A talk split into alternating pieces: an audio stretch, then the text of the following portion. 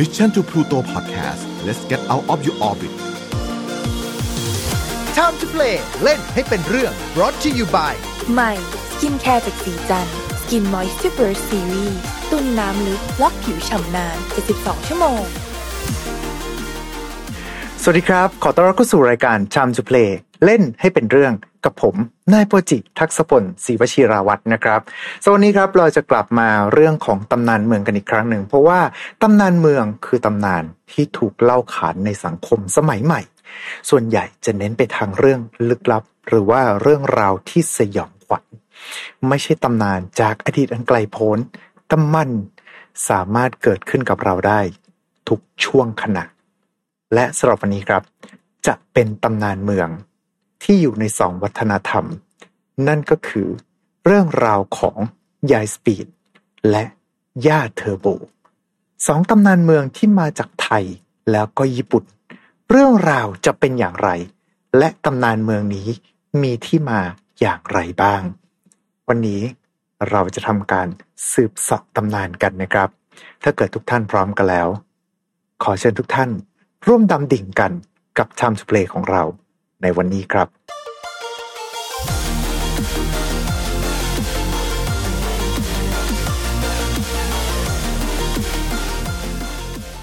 เรื่องราวในวันนี้เกิดขึ้นณถนนเส้นหนึ่งในประเทศญี่ปุ่น อุโมงค์ใกล้กับภูเขาร็อกโขในจังหวัดเคียวโงะซึ่งอยู่ทางใต้ของญี่ปุ่น ถ้าเกิดว่าคุณขับรถอยู่ในอุโมงค์แห่งนี้ บางครั้ง อาจจะรู้สึกถึงอะไรบางอย่าง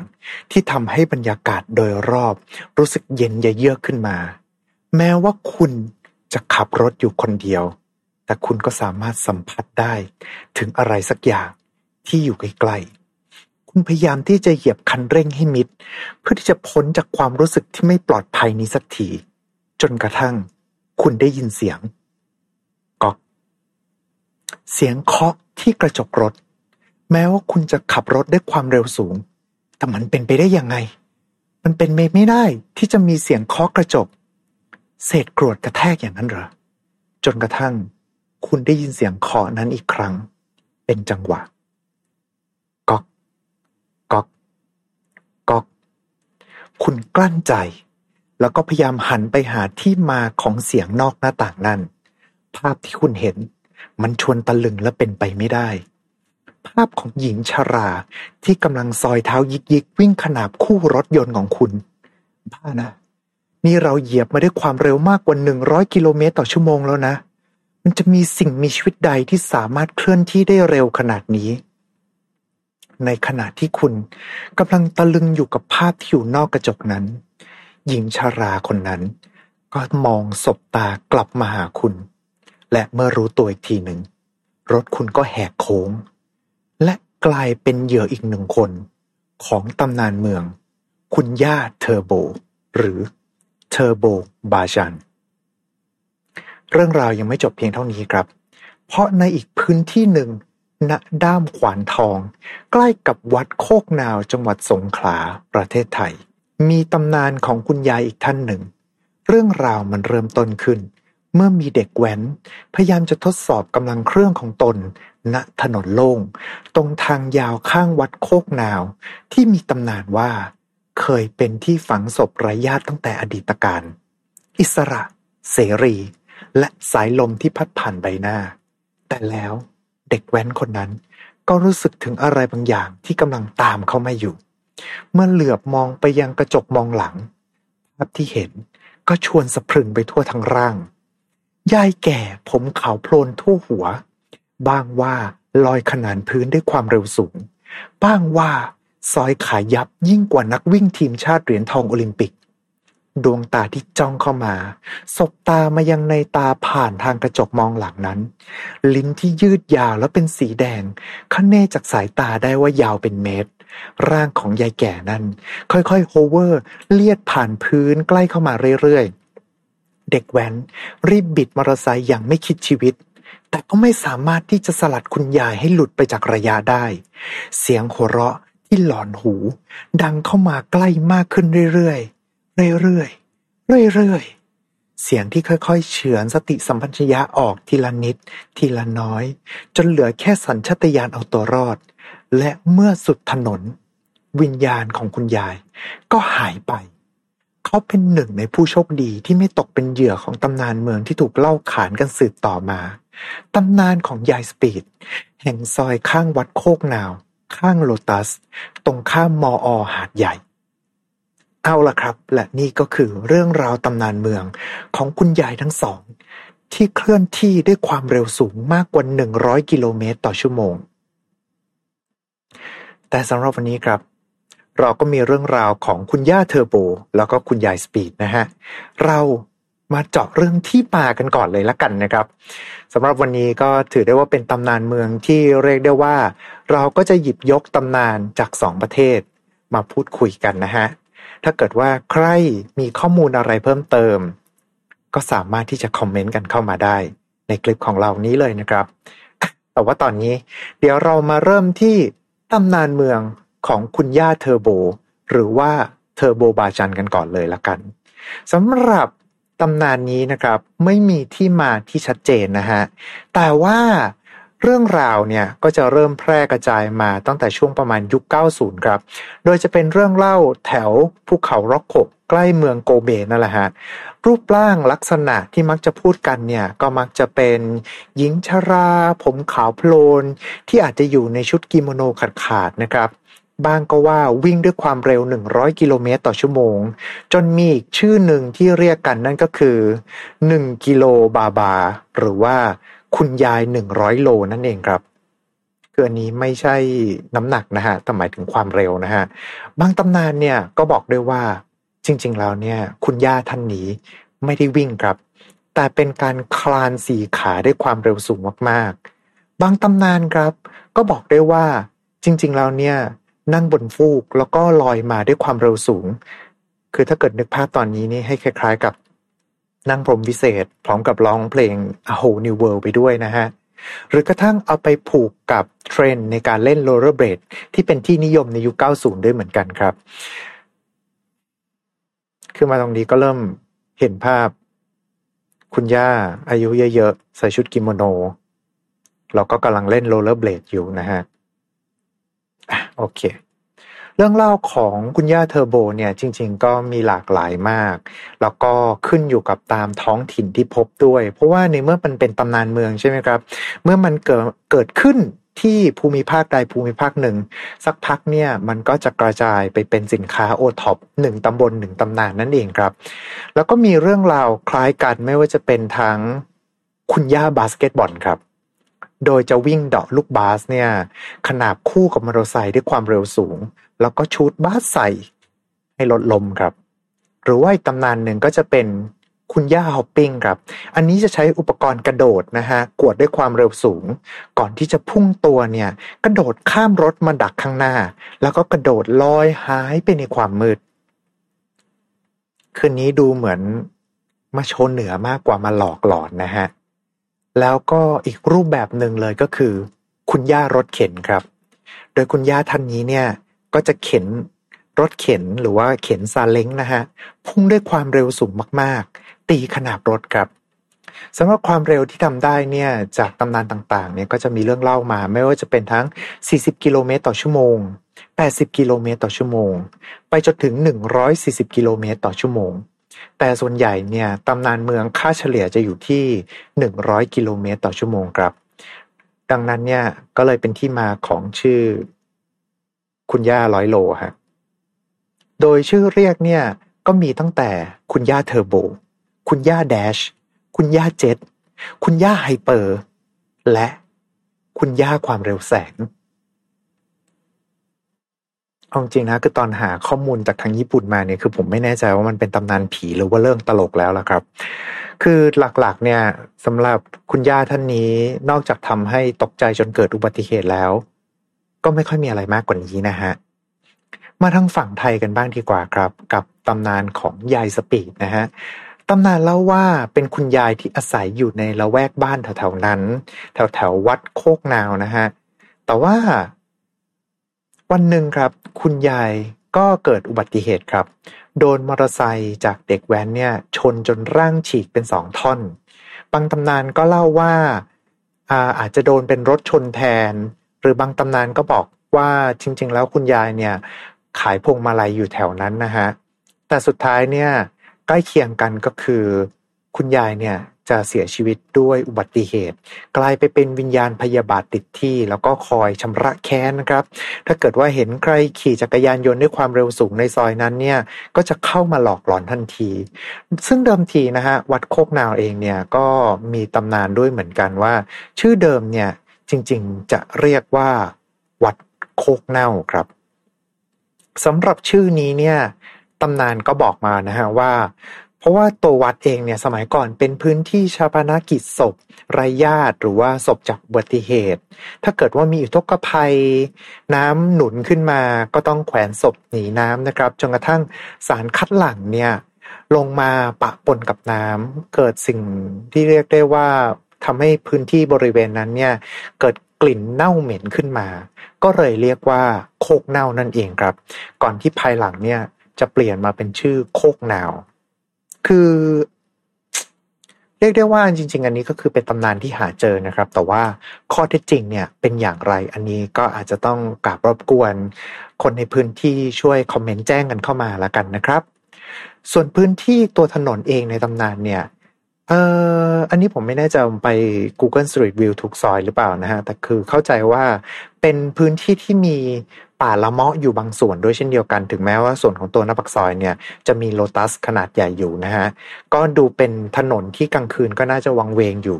ทำให้เกิดตำนานแบบนี้ขึ้นได้ไม่ยากกันเลยทีเดียวครับ ฟังความหลากหลายทางชีวภาพของยายสปีดของไทยเนี่ยก็มีความแตกต่างไม่มากนะฮะคืออย่างที่บอกไปว่าพอตำนานที่หนึ่งดังมาปุ๊บเนี่ยตำนานของยายสปีดก็เริ่มมีการแพร่กระจายไปยังจังหวัดหรือว่าถนนต่างๆ แต่ว่าสำหรับพื้นที่ที่เรียกได้ว่า น่าจะมีตำนานเก่าแก่ที่สุด ก็คือตรงซอยข้างวัดโคกหนาวเนี่ยแหละครับ คือมักจะอธิบายว่าเป็นหญิงชรา ผมสีขาว บางทีก็อาจจะใช้วิธีการลอย บางทีก็บอกว่าเป็นวิธีการวิ่งนะครับ มีลิ้นยาวเป็นเมตร คอยหลอกหลอนใครที่ขับมอเตอร์ไซค์เกินกว่าความเร็วที่กำหนดเอาไว้ บางทีก็บอกนะฮะว่าจะแค่วิ่งตามเฉยๆ คอยหลอกหลอนหรือว่าบางตำนานก็บอกเล่าว่า คือวิ่งขึ้นมาแล้วก็เทคตัวกระโดดขึ้นมาซ้อนท้ายกันเลย อันนี้หลักการจะใกล้กับฝั่งญี่ปุ่นนะครับ คือ หลอกหลอนให้เกิดอุบัติเหตุนั่นเอง ซึ่งไปไปมาๆครับตำนานของยายสปีดมีการแพร่ไปหลากหลายจังหวัดเหมือนกัน แต่ก็อย่างที่ว่าครับ คือที่ดังที่สุดแล้วก็ mass ที่สุดเนี่ย ก็น่าจะเป็นต้นกำเนิดของตำนานยายสปีดที่สงขลานั่นแหละครับ อันเนี้ยผมเชื่อว่าหลาย ๆ ท่าน ก็น่าจะสงสัยกัน ว่าสองตำนานเนี้ยมาโป๊ะโบ๊ะบะคล้ายกันได้ยังไงนะครับ หรือว่า ผีคุณย่าเทอร์โบ แล้วก็ยายสปีดเนี่ย จะเป็นตัวตนเดียวกันที่ข้ามประเทศมาอย่างนั้นหรือ เอาจริงผมว่าท่านผู้ฟังท่านผู้ชมหลาย ๆ ท่านเนี่ย ก็น่าจะเคยอ่านหรือว่าเคยได้ยินที่มาของตำนานยายสปีดกันแล้วนะครับว่าแท้ที่จริงแล้วเนี่ยยายสปีดมาจากเรื่องเล่าที่หยิบยก มาจากการ์ตูนเรื่องนูเบ มืออสูรล่าปีศาจนั่นแหละครับ คือมีคนกล่าวอ้างมานะครับว่าเขาเนี่ยเป็นนักศึกษาของมหาวิทยาลัยสงขลานครินทร์แหละครับ แล้วก็หยิบยกเรื่องราวคุณยายเครื่องเจ็ด ซึ่งจะเป็นตอนตอนหนึ่งในการ์ตูนเรื่องนูเบนะฮะที่พูดถึงตำนานของคุณย่าเทอร์โบเนี่ยมาเขียนในรูปแบบของการ์ตูน แล้วก็เล่าให้กับรุ่นน้องฟัง ซึ่งจากคำบอกเล่าเขาก็บอกว่ารุ่นน้องก็ไม่ค่อยจะเชื่อเขาเท่าไหร่นะฮะจนกระทั่งวันหนึ่งเนี่ย เรื่องเล่าที่เอาไว้อำรุ่นน้องเฉยๆ ก็โดนเล่าสืบต่อกันมา จนกระทั่งไปถึงรายการ The Shock ครับ และสุดท้าย ตำนานของยายสปีดนี้ ก็กลายมาเป็นตำนานเมืองที่มีตัวตนอยู่ในประเทศไทยซะอย่างนั้นเลยนะฮะ ซึ่งถึงจะบอกนะฮะว่าเรื่องราวของยายสปีดเนี่ยเป็นเรื่องราวที่เก่าแก่มากก็จริง แต่ว่าเอาอันนี้เทียบจากตัวผมเองละกันว่า ที่เคยได้ยินมาก็จะเป็นช่วงประมาณปลายปลายยุค 90 ต้น 2000 นะครับ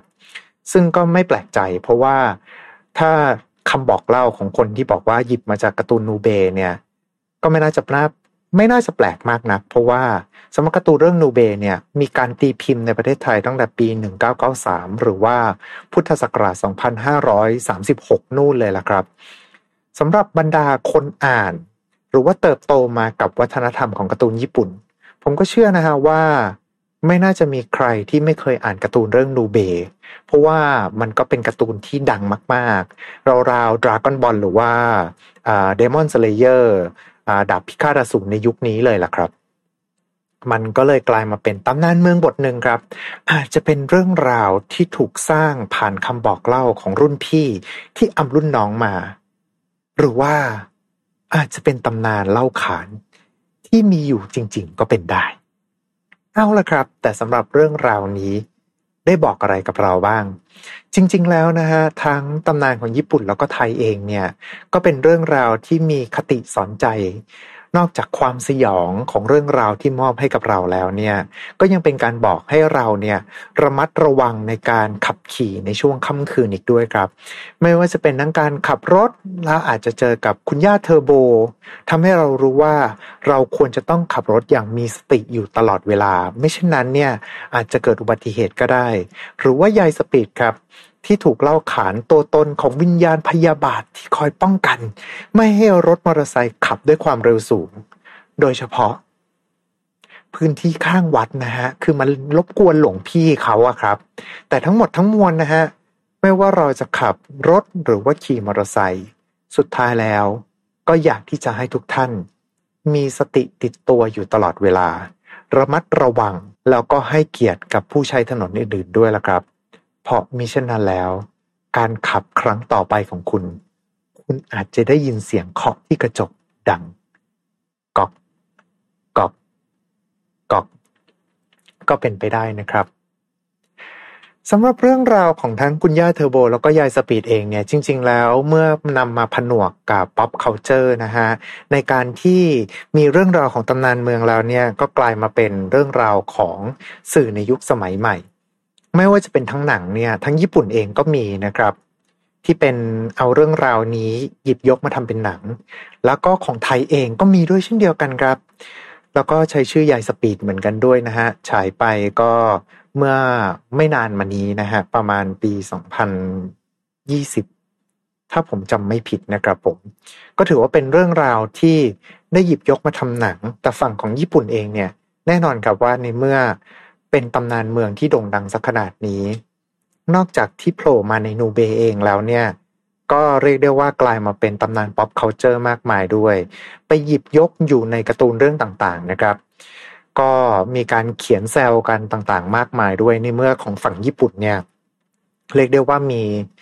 รูปลักษณ์มีความหลากหลายทางชีวภาพของคุณย่าเทอร์โบมาก ๆ เลยใช่ไหมครับไม่ว่าจะเป็นนักเข็นรถเข็น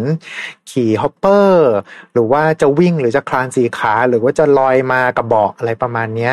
ก็มีคนที่เอามาเขียนการ์ตูนล้ออยู่เยอะอยู่เหมือนกันรวมไปถึงถ้าเกิดว่ายิ่งใครอ่านการ์ตูนดังมานะครับ ผมล่าสุดก็น่าจะเป็นเรื่องอดันดันดัน อันนี้นี่ก็จะพูดถึงเรื่องของคนที่ ไม่เชื่อในผี แต่ไปเชื่อในพวก UFO กับพวกสิ่งมีชีวิตจากต่างดาว กับคนที่เชื่อในผี แต่ไม่เชื่อในสิ่งมีชีวิตต่างดาว สุดท้ายทั้งสองคนเนี่ยก็ต้องไปเหมือนกับมาร่วมมือกัน แล้วกลายเป็นว่าพ่อหนุ่มที่ไม่เชื่อในผี สุดท้ายแล้ว โดนผีวิญญาณของคุณย่าเทอร์โบเนี่ยสิงเข้า แล้วก็กลายเป็นว่าต้องไปสู้กับพวกมนุษย์ต่างดาวซะอย่างนั้นไปนะฮะ อันนี้ก็กลายมาเป็นตำนานที่เรียกได้ว่า กลายมาเป็นตัวเอกซะอย่างนั้น ก็มีเรื่องราวอะไรแบบนี้ด้วยเหมือนกันนะครับผม และแน่นอนว่าสำหรับเรื่องราวของยายสปีดก็ไปอยู่ตามสื่อต่างๆ เข้าไปอยู่ในหนังการ์ตูนเกมอะไรต่างๆ มากมายด้วย เราไม่รู้เหมือนกันครับว่า พวกตำนานเมืองต่างๆ เนี่ย สุดท้ายมันจะโดนดัดแปลงไปเป็นเรื่องอะไรบ้าง แต่ ส่วนตัวนะครับ ผมก็รู้สึกได้ว่ามันคือสีสันครับ เพราะว่าเรื่องราวต่างๆ จะมีชีวิตต่อได้ เมื่อมีคนเล่าขานตำนานนั้นต่อ ไม่ว่าจะอยู่ในรูปแบบใดรูปแบบหนึ่งก็ตาม ไม่ว่ามันจะมีการดัดแปลงไปมากน้อยเพียงใดก็ตาม สุดท้ายแล้ว เรื่องราวเหล่านั้นก็จะถูกเล่าต่อ และก็ยังคงมีชีวิตอยู่ ผ่านเรื่องเล่านั่นเองนะครับผม และนี่ก็คือเรื่องราวของคุณย่าเทอร์โบ แล้วก็คุณยายสปีดตำนานเมืองจากญี่ปุ่นแล้วก็ไทยที่มาโบะบะมาเจอกันในครั้งนี้นั่นเองครับ จริงๆก็อยากรู้เหมือนกันนะว่าแล้ว สรุปแล้วใครจะวิ่งเร็วกว่ากัน เพราะว่าตำนานของทางฝั่งคุณย่าเทอร์โบญี่ปุ่นเนี่ยมีความเร็วอยู่ที่ประมาณ 140 กิโลเมตรต่อชั่วโมงใช่ไหมครับ อันนี้คือความเร็วสูงสุด แต่ว่าค่าเฉลี่ยจะอยู่ประมาณ 100 กิโลเมตรต่อชั่วโมง ฝั่งของยายสปีดเนี่ยอันนี้ของไทย ถ้าบอกว่าวิ่งไล่ตามมอเตอร์ไซค์ได้ ความเร็วเฉลี่ยอยู่ประมาณ 80ถึง100 ด้วยเช่นเดียวกัน แต่ว่าเท่าที่ไปหาข้อมูลมาคือ ก็สำหรับบางคันเองถ้าเกิดว่าแต่งดีๆ ก็สามารถที่จะทะลวงไปถึงประมาณ 180ถึง200 กิโลได้เหมือนกันรู้ว่าจริงๆแล้วยายสปีดของเราน่าจะเร็วกว่าหรือเปล่า ไม่รู้เหมือนกันนะครับผม แต่นี่ก็คือเรื่องราวทั้งหมดของเราในวันนี้กับ Time to Play นั่นเองนะครับยังก็ตามก็ต้องขอขอบคุณทุกๆทท่านนะครับ ที่เข้ามาร่วมรับชมแล้วก็รับฟังกัน เช่นเดิมเลยนะครับ อาจจะ ขอรบกวนทุกท่านในการกดไลค์กดแชร์ กด Subscribe กด Follow กดกระดิ่งแจ้งเตือนต่างช่องทางที่ทุกท่านเนี่ยกำลังรับชมแล้วก็รับฟังกันอยู่นะครับ จะได้ไม่พลาดพอดแคสต์ดีๆจากพวกเราชาวพลูโตนั่นเองครับ แล้วก็อย่าลืมนะฮะอันนี้ ไม่แน่ใจไม่ผมจะบังอยู่ตลอดเวลาหรือเปล่า นี่เป็นเสื้อของไฟ not found นั่นเองนะครับ ซึ่ง เรียกได้ว่ากำลังจะมีอีเวนต์พิเศษแล้วนะครับ กับตอนที่หนึ่งร้อยเสื้อมานี่คือแบบว่าสวยงามมาก จริง ๆ ด้านหลังก็มีดีไซน์ด้วยเช่นเดียวกันนะฮะ อันนี้ผมเลือกมาเป็นสีดำแล้วก็สำหรับตัวเสื้อถ้าเกิดว่าใครอยากได้สีขาว ก็มีด้วยเช่นเดียวกันนะครับ ก็สามารถที่จะสั่งซื้อได้ เราก็จะมีเป็นคอมเมนต์ปักหมุด แล้วก็เป็นฝั่งของ description ไว้ด้วยเช่นเดียวกันนะครับ ผมก็มาร่วมเจอกันครับ เพราะว่าวันนั้นเนี่ยผมก็ไปด้วยแน่นอน ดังนั้นถ้าเกิดว่า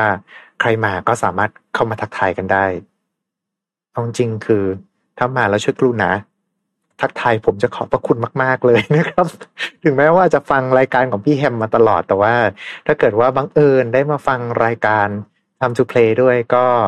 รบกวนนะครับ ผมก็ เข้ามาพูดคุยกันได้ หรือถ้าเกิดว่าใครมีรีเควสอะไร อยากให้เล่าตำนานเมืองอันไหนก็สามารถที่จะบอกได้ด้วยเช่นเดียวกันนะครับยังก็ตามวันนี้ขอบพระคุณทุกๆท่านสำหรับการติดตามรับชมรับฟังกันครับ เอาไว้เจอกันใหม่โอกาสหน้า วันนี้ขอบคุณแล้วก็ สวัสดีครับ Time to play เล่นให้เป็นเรื่อง Presented by สีจัน Skin Moisture Burst Series ตุนน้ำลึกล็อกผิวชำนาน 72 ชั่วโมง